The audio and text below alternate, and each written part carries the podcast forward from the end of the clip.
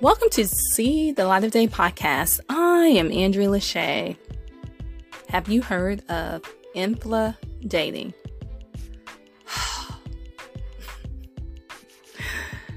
Before I start this, I just want to say that nothing is new under the sun. It's just that it seems like everyone is trying to put a word to or label what has been happening throughout the years, the centuries, ever since the world has been created. This is not the first, nor is the last time that inflation will happen.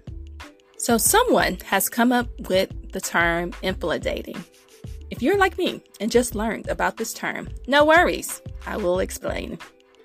Due to rising costs currently, many experts predict that daters will go on less expensive dates because of the current economic environment.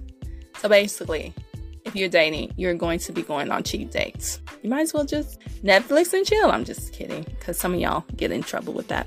So, if the economy has affected your dating life, let me know in the comments. And let me know how you feel about this infla dating. This is See the Light of Day podcast. I am Andrea Lashea. Remember to love God, love yourself, and love others. Peace and love.